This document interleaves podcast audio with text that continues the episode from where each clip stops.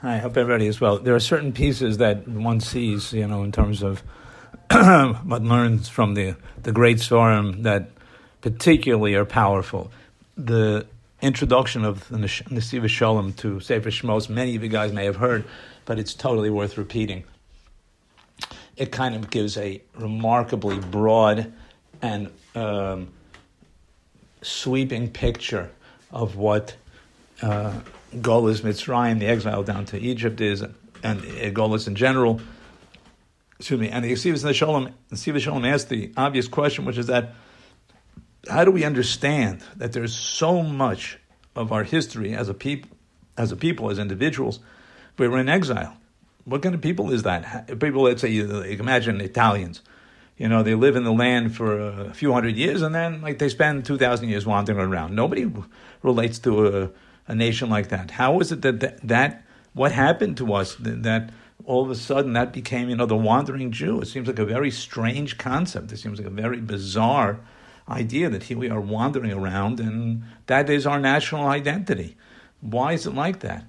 And in general, he mentions the concept of Golis in a very, you know, he brings from a very famous teaching of the Chazal, of the, the, the sages, that on the second pasuk or in of the the the Chumash of all of the Torah, it says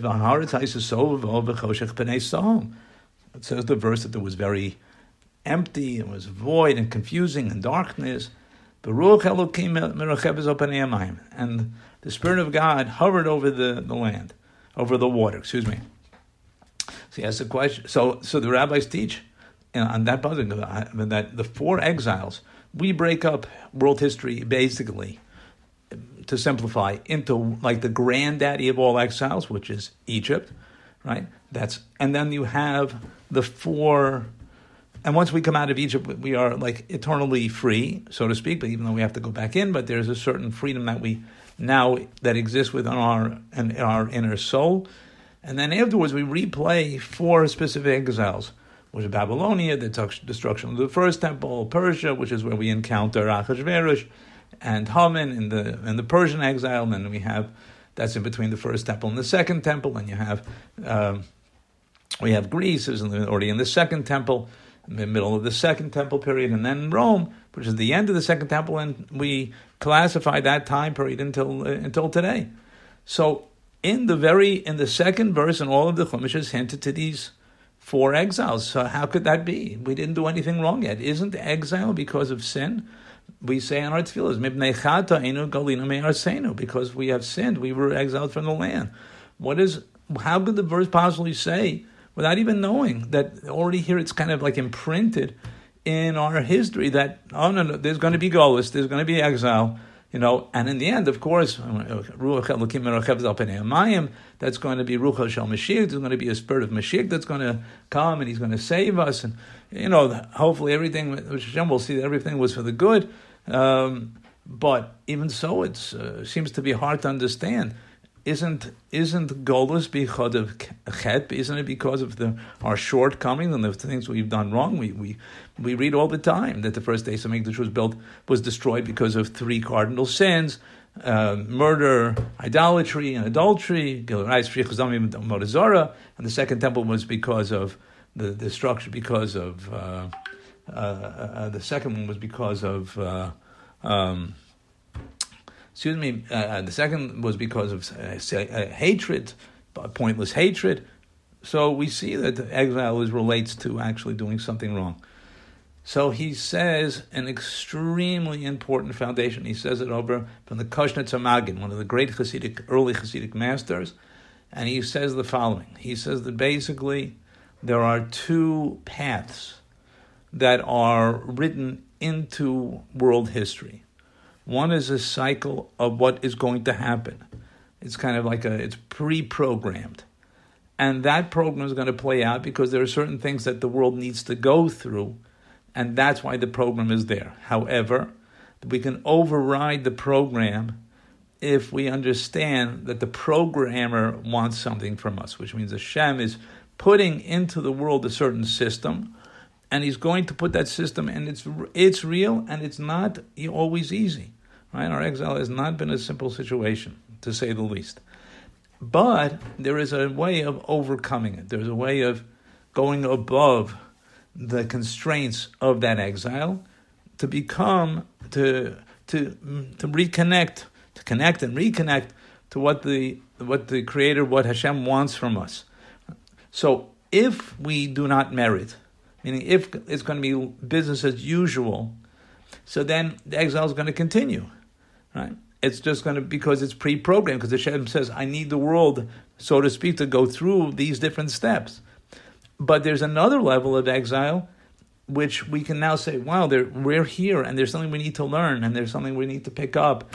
And there's an idea of, uh, just as a side to picking up the sparks, to learning, you know, what each exile has to teach us specifically and learning that and leaving the parts which are not healthy. And that's kind of going over and above, like hearing that, oh, the, the, the, the programmer wants something over here.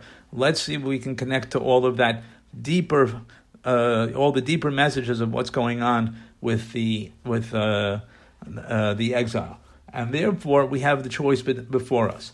So when it says that the world was empty and void and has these four exiles, that means that was programmed in. That's what's going to happen, and we have to go through something accordingly. he says, on the other hand, we can go over and above that. And to give you an idea of how this would actually play out, I do not remember where the Ohr HaChaim HaKadosh is, but the Ohr HaChaim, the great commentary Ohr HaChaim HaKadosh, says that had we not gone to exile, so then, and oh, so Gemara, excuse me, the Gemara says we go, we went to exile to pick up, to Megayer Gerim, to uh, convert converts, and you know, even on a deeper level, that means the different sparks to bring them back to Judaism, whatever. But the Gemara says clearly that's why we went. So Ohr HaChaim Kodesh says, well, what if we didn't sin. What if we didn't do the three cardinal sins, we didn't have want, wantless hatred, you know, pointless hatred, what would have been then? So he says, then they would have come to us. We wouldn't have had to go anywhere. It would have come to our front doorstep. It would have come to Eretz Israel. We would have never had to leave the land. And they would have been drawn like a magnet, which is honestly what we see today. There are many people that are drawn like a magnet to Eretz Israel. They want to just be here, but non-Jewish people that are somehow fascinated and and and, feel pulled and and uh, just kind of like a you know like a magic uh, of, uh, of how they feel connected to Eretz Israel. But that could be or to Torah doesn't make a doesn't make a difference. That would be I mean if we're strong enough, we can pull them in, so to speak. That's the two. That's the two ways, and it's really up to us. Ah, we could say, how do we? You know, been a lot of years, we didn't get it yet. So, but we never know. We never know what it's going to take to put it over the top. We don't know how much how that cheshbon and, and it's not necessarily up to us. So therefore, we go back to the Rambam. The Rambam always says, and the Rambam says, and it's often quoted, that you always have to, we always have to see the world 50-50, right? Which is a little bit hard for us sometimes to imagine. The entire world is 50-50.